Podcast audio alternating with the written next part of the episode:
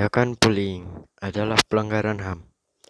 Kasus bullying sampai sekarang memang menjadi momok bagi beberapa orang. Bahkan, tindakan bullying masuk ke dalam pelanggaran HAM yang ditulis dalam Undang-Undang Pasal 1 Ayat 6 Nomor 39 Tahun 1999. Di masa kini, nilai-nilai hak asasi manusia sering kali terabaikan.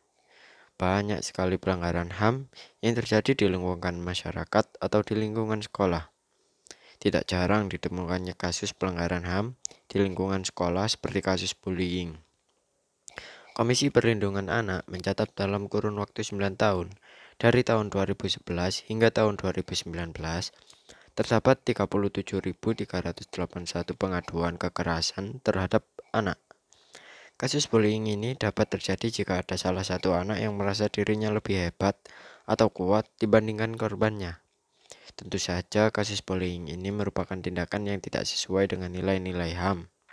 Tak hanya itu saja, semua tindakan yang dilakukan baik perseorangan maupun sekelompok orang yang berusaha untuk memojokkan dan membatasi tingkah laku terhadap yang lainnya sudah, mas, sudah pasti termasuk melakukan pelanggaran hak asasi manusia. Sebab, pengertian bullying sendiri adalah salah satu bentuk dari perilaku agresi dengan kekuatan dominan pada perilaku yang dilakukan secara berulang-ulang dengan tujuan mengganggu anak lain atau korban yang lebih lemah darinya.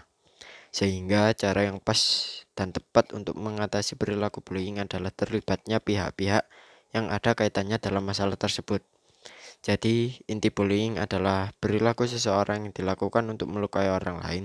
Cara agar kasus bullying tidak terus-menerus terjadi yaitu dengan responsif segera ambil tindakan bila melihat gelagat bullying. Misalnya dalam bentuk intimidasi. Caranya dengan langsung mengambil tindakan dan mengajak berbicara pelaku. Orang dewasa harus mendukung korban dan saksi kasus bullying lalu hadapi pelaku bullying anda bisa langsung menghadapi langsung pelaku bullying secara pribadi. Salah satunya bisa dengan mengkonfrontasi, mengajak bicara, dan mempertanyakan tindakannya menindas orang lain.